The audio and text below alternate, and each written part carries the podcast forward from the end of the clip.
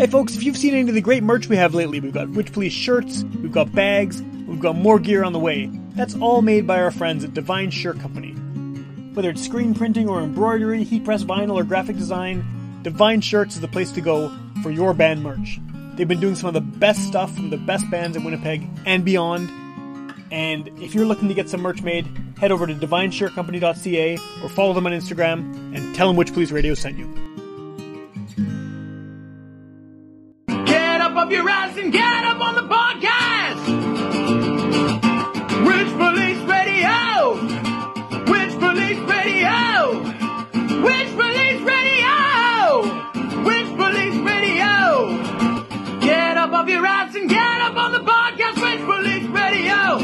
All right, welcome to Witch Police Radio. Uh, I'm in my home of the internet, as I always am these days for the foreseeable future. And uh, I'm talking to someone who has not been on the podcast before, but has been doing this music thing, I gather, for a very long time. So I, I think that uh, the best way to kick things off here is if you want to introduce yourself and just give a bit of background about your band and what it is that you guys do. Hi, I'm Ben Rush. I'm the uh, drummer for the band uh, Providence. We're a Winnipeg uh, prog rock band uh, trio. Uh, we've been at it for quite a long time, actually. Uh, we just released uh, our debut album last November Right. uh, on a digital worldwide release, and uh, this Friday will be uh, the first year anniversary for the CD release of our debut album, The Demon Haunted World. And how long has the band actually been a band? Because from what I was reading, it sounds like it's, it goes back a few decades here, eh? Yeah, the band started in the uh, probably around the like '94 ish. Okay, I think. okay. And, and then we uh, we did we did shows around the city back in uh, places that don't exist anymore, like Sure, uh, yeah, the yeah. old uh, the Portage Village Inn and uh, you know uh, Wellingtons, Right, right. Uh, those places way back in the day. Um, but yeah, we uh, we ended up taking a, an eight year hiatus from one another uh, just to pursue different uh, musical directions. And then uh, a few years after that, uh, we decided uh, we'd, we'd do a one off, a reunion gig, uh, just one more time with the, the original members of the band Sure. and uh, see where that would take us. So we, we did it, and uh, it was well received, and, and we were really happy with the results. And we decided at that point we would continue on as a band. And um, yeah, we, we just started recording after a while, uh, picking up where we left off back in the day. But uh, we were graced with, uh, in those past eight years, uh, graduating from four track uh, cassette technology Yeah, yeah. for, for multi tracking to to uh, a DAW, which which made life a lot easier for us for, re- recording. And, and sounds better too, right? I mean, you, the, the technology has advanced enough that uh, you, it's easier and the sound is greatly improved. Yeah. Uh, totally, yeah. Like back in the day, we uh, I think I think the ideas were far too ambitious for the gear that we had because we had like a like these four tracks, right? Yeah. So whenever we wanted to punch in and, and do uh, overdubs, every time you you did an overdub with these old cassette uh, multi trackers, uh, you'd introduce a bunch of tape noise and stuff like that, and, and sure. the each each generation of uh, overdubs just got noisier and noisier. And now with these uh, digital audio workstations, a DAW, uh, you, you can have an infinite number of, of uh, tracks, no noise, and Yeah. you're just limited by the, the computational ability of the machine you're using. Yeah, it's pretty cool. I, I can totally relate to the noise thing because I was uh, in the late '90s. I was in a band with ten people in it, and we recorded on a four track, and it, it got it, it's it was sounded good at the time because we were teenagers or whatever, you know, and it was like, oh, this is great. But you know, in retrospect, it's it's just so noisy and dirty, and like it loses a little bit every time you added another horn on or another keyboard or whatever. Yeah, so uh, I know I know the pain for sure, for sure. yeah, I could I could relate to that too. Yeah. yeah, yeah, yeah. So I mean, this is a long time. Despite the hiatus, it's still a very long time for this band to have existed. So I guess eh, between the three of you, what is it that works? Like, what what has made this this project kind of last as long as it has? Because a lot of people, especially since you're not playing a ton of shows, you're not touring, things like that. A lot of people would just pack it in by then, right? So there's obviously something that works between the three of you that that, that makes you want to keep doing this. the three of us are uh, really, really good friends. Um, we we share uh, an affinity for uh, science, history, art, music. Um, we we have the same crazy sense of humor.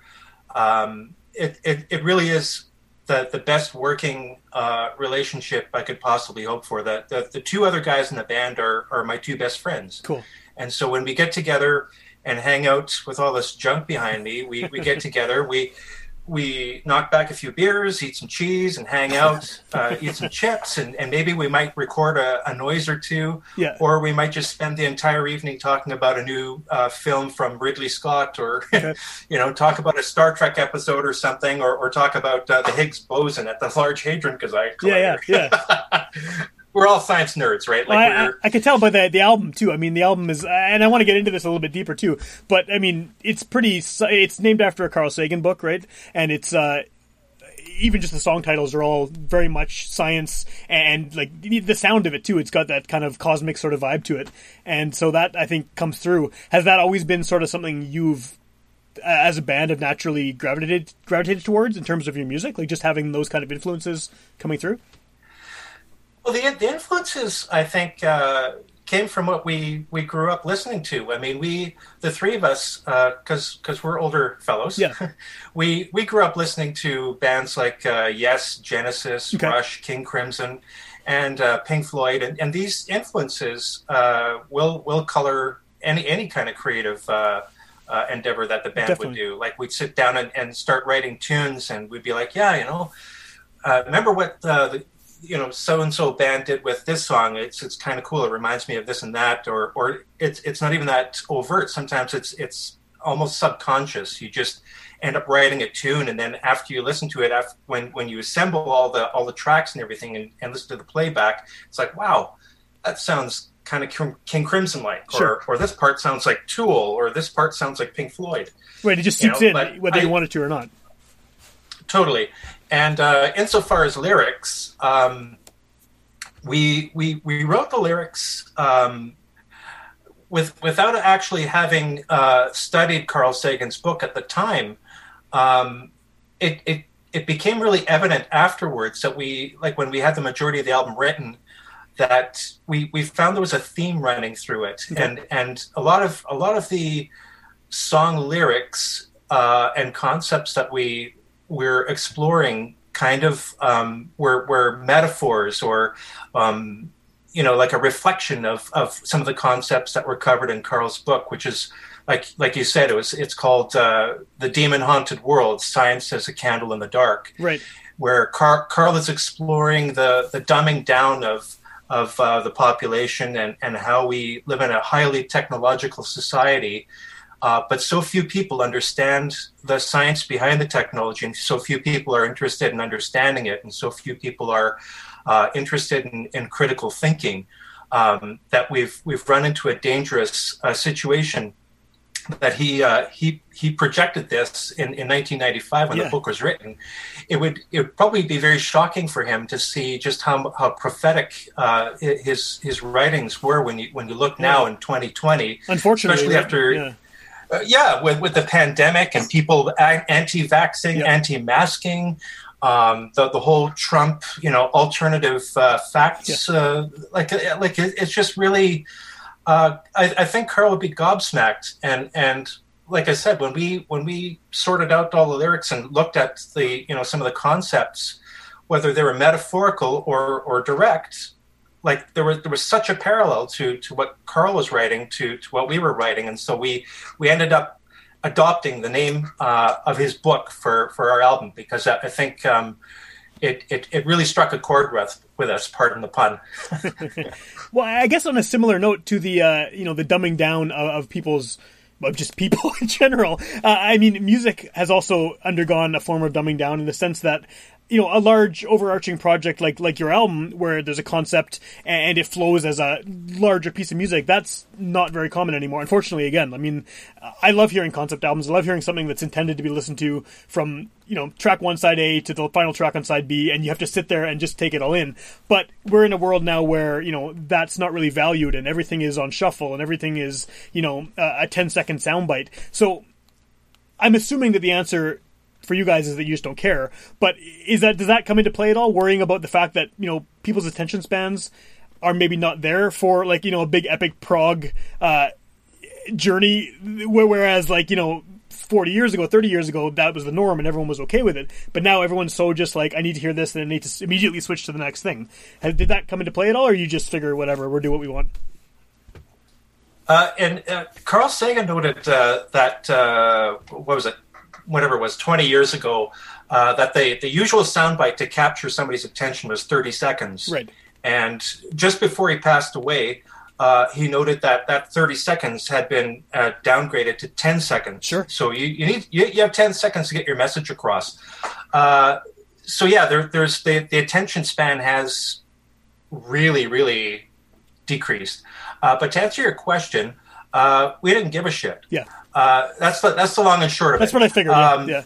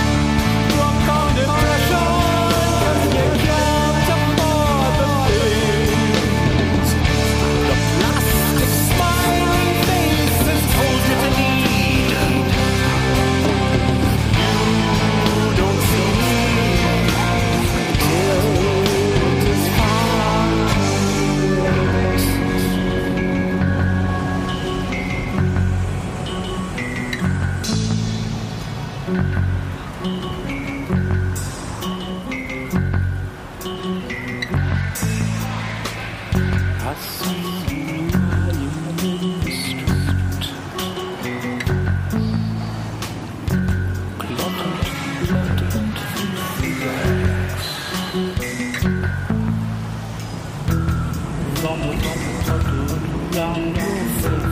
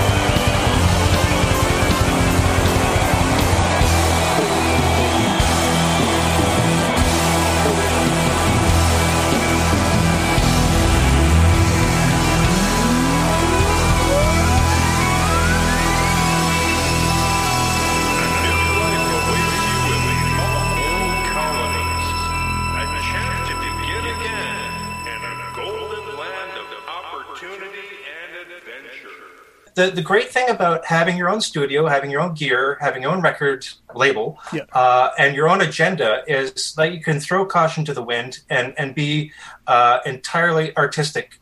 Uh, the album, um, you won't find a director's cut of our album because it is a director's Right, cut. right. We, we didn't have anybody looking over his shoulder saying, hey, you know, uh, this needs to be under three minutes Yeah, right? yeah. Or anything like that. We we weren't out to write pop songs. We were out to write music that meant something to us.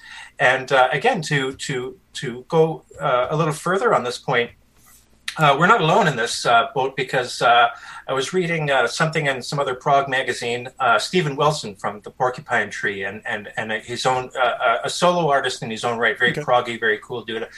Um, he made the same observation of his work, which is really proggy and stuff, and he decided uh, early on that you know like prog fans like this kind of thing. Um, they they get into uh, concept albums and, and will take the time to listen to something from side A to, to side Z.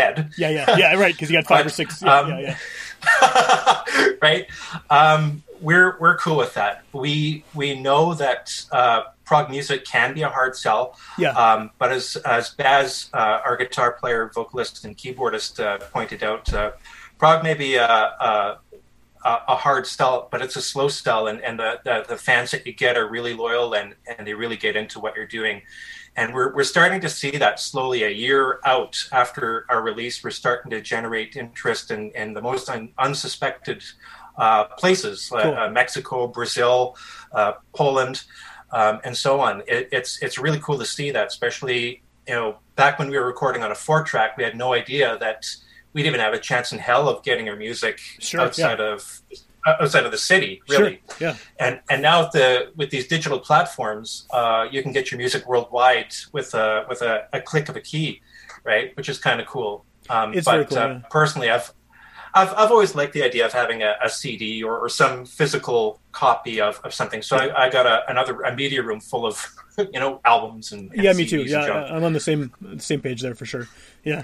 So, uh, what is the? Uh, I guess what was the appeal uh, of prog for you in the first place? Like, I, I, I as you said, you're you're a little older. Um, that was obviously something that was happening in, in earnest, probably at the time you started listening to it. I assume. But I mean, for me, I definitely got into some of that kind of stuff later on. When I was, uh, you know, a teenager, I was into punk rock, and prog was like a swear word. You know, the idea of anything, you know, the the goal was to be under two minutes and as fast and aggressive as possible. Otherwise, it didn't matter, right? So, I mean, it definitely Yeah. took some took some listening, some deep listening on my part to fully, you know, appreciate some of that stuff. So, I, I definitely came into it uh, as an adult. But what was your sort of introduction to, to prog?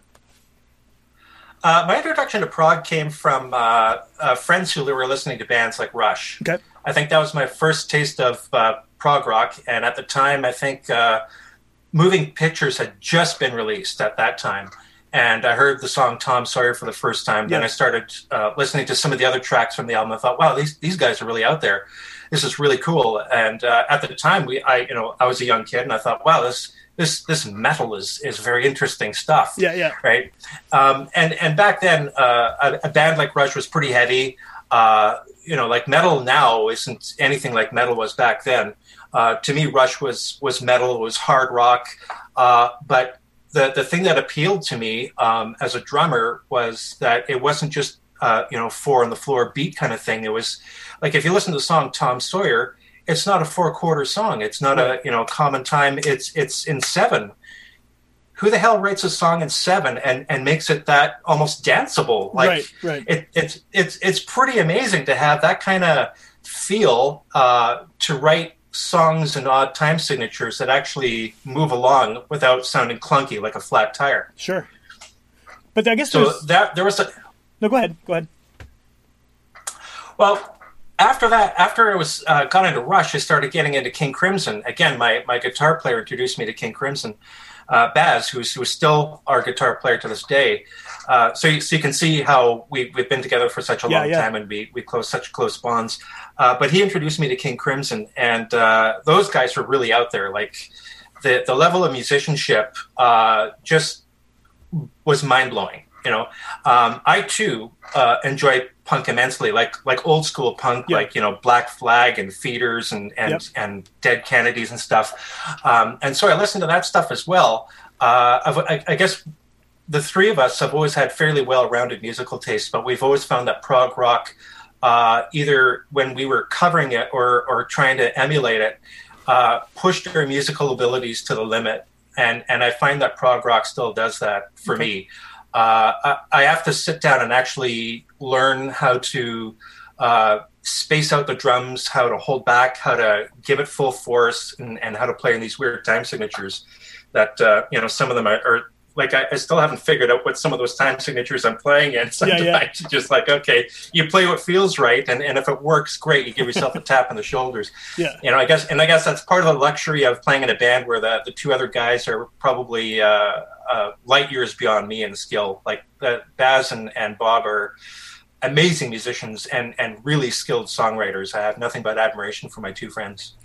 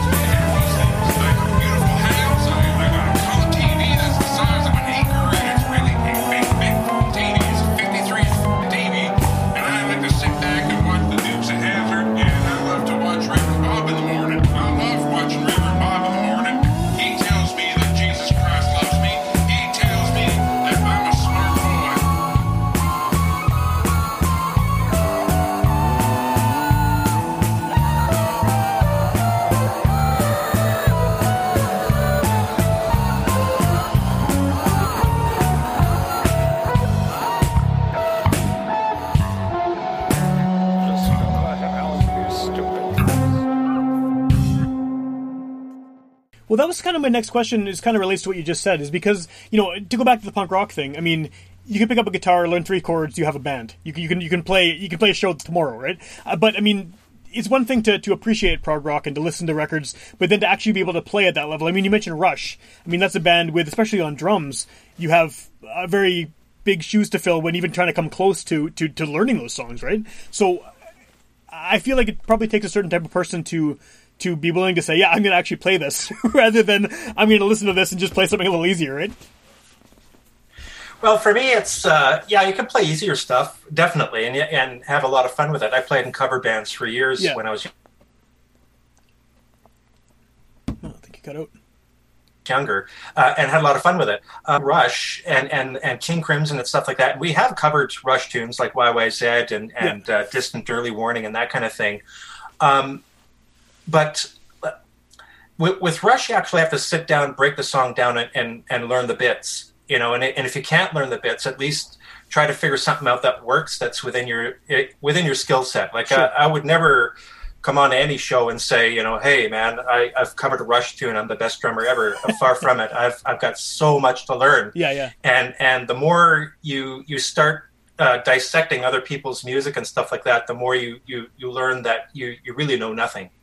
you know, and and that thirst for uh, bettering yourself and and finding. Uh, other skills for playing uh, your drums or guitar, keyboards or whatever, uh, keeps your brain fresh and it keeps it from turning to mush, especially at my age yeah, yeah. and and I think this, I think I speak for Baz and, and Bob too. Like they, they're, they're in the same school. They'll sit down and figure out Tool songs and, and bring it to the studio here, and it's like, holy shit, what are these guys doing? And, Yeah. and it, it really is a mental workout, and I find uh, I find it quite gratifying.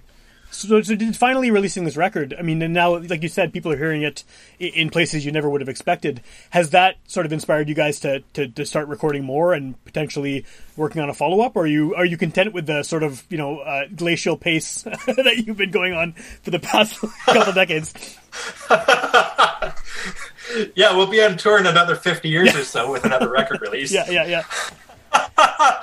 but I the the whole COVID thing really threw a wrench into it because uh, my mom is is getting up there in age, and and uh, Bob's uh, in laws are are of the same age with with some health issues. So we actually haven't sat in this studio since last March Oh wow. um, which to me is heartbreaking, um, but necessary. We we we decided early on that we we wanted to be part of the solution and not part of the problem. So we socially isolated as as hard as it's been, and uh, it it's never for a moment lost to me how hard it's been because they are my closest friends, uh, my my musical um, uh, collaborators. Uh, it, it's been incredibly hard, like like heartbreakingly hard, and uh, I, I hope that uh, this this COVID pandemic sorts out sooner than later. Yeah. So we, you know, in in, tw- in 25 years we can get that next record made and maybe maybe play a gig or two. Yeah, yeah. when we're not when we're not yet in wheelchairs and walkers. yeah. or at least if you are, get enough uh, stage effects that no one will notice, right? that's uh, that's what we usually do, right? Um, Right, right, read that, yeah, when yeah, we yeah. when we have when we have done shows, we hide behind lights and fog and, and everything else, and and so we uh, we kind of adapted the uh, the lighting theatrics of uh, some of my favorite Yeah. bands. Where I, I think it was I think it was Tool when I saw Tool or Nine Inch Nails. I think it was Nine Inch Nails. Um, excuse me. They were backlit, so you just saw silhouettes on the stage. That was Tool when they were here. stuff. When Tool was here a few years ago, yeah. Perfect. Yeah. So I thought, wow, you know, the the three of us are are getting up there in age. We're nothing to look at. So look at our weird lights and our projections and our lasers and crap. Listen Yeah. to the music. Don't look at us. Don't look at us. Yeah. but that worked out rather nicely. So it maybe makes it maybe more of we an can experience hide. too, right? It makes it more like for, for people Yeah. watching. It's not just some guys, especially with something that's technically complicated. You know, you guys are going to be presumably like jumping around and, and thrashing about the stage, right? So this at least gives something to focus on that. I'm also assuming relates to the music in in a way with the, the lights and the, the fog and stuff. I'm sure you have that you know planned out enough so it's not just random chaos, or is it? Well, it's it, it, it's partly random chaos to hide the fact that we're sitting in wheelchairs and walkers. right, right.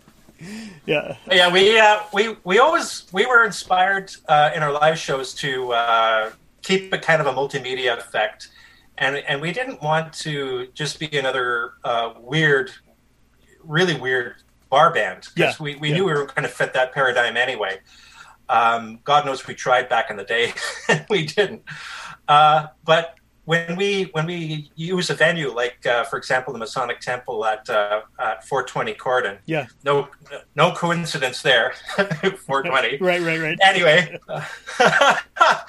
anyway uh, when we use that venue we could set it up how we wanted it. Uh, we set up a stage a pa we got the light lighting rig set up and, Yeah. and everything. So we we ha- we took all the time we needed. We set up exactly how we wanted it and uh, we had the projections and, and all the effects that we wanted to make a, a full-on uh, concert experience for the people who came to the show which they, they all thought was pretty cool That is cool. Yeah.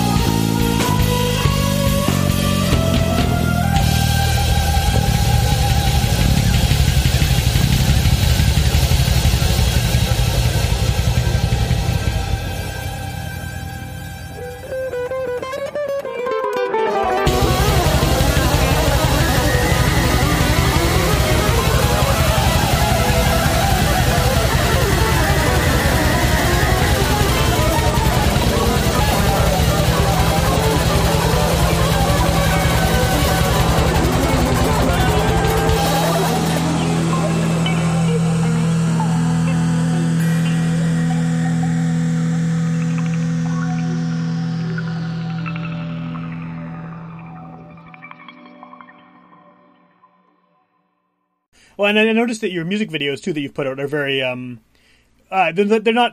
I guess you would say they're not the typical music video. There- There's uh, some interesting, interesting visuals happening in those as well.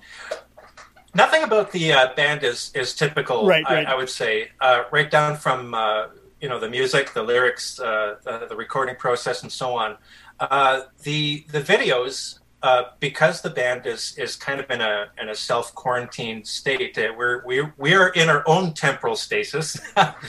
we. Uh, we, we, we don't have uh, the ability to set up ourselves on stage and, Sure. and, and do a, a typical music video. So we had to think outside the box. And so um, I looked at uh, sort of the approach that bands like Pink Floyd and Tool took for, for some of their videos and, and to try to um, not, not just tell the story of, of the lyrics and the music, but to um, take it a step further and, and maybe interpret it slightly different. So you have uh, the music as, as one uh, aspect of, of the experience, the lyrics, and then the visuals to go with it. And, and all of it are, are parts of a puzzle that combine to form a totally immersive experience, Cool. which is what we were after.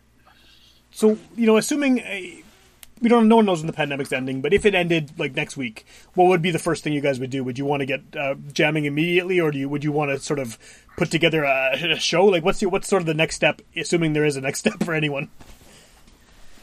if if the if the pandemic were to end right now, the first step would be uh, get together, get a couple of beers into us, Yeah. uh, reacquaint ourselves with the gear that's sitting in here. That's been literally just sitting in here. I've been noodling around with it a little bit, but uh, we would uh, get rehearsing again. Um, when the pandemic started and the lockdown started last March, we were we were starting to rehearse, and we already had some pre-production notes and stuff like that, and stuff like like starting to la- lay down the groundwork for a CD release, Okay. which we we still haven't done Sure. you know we were we, we were kind of robbed of that uh, with the pandemic so uh, we got the we, we really got a, a the double whammy with this with this whole cd release like we it was just bad timing Yeah.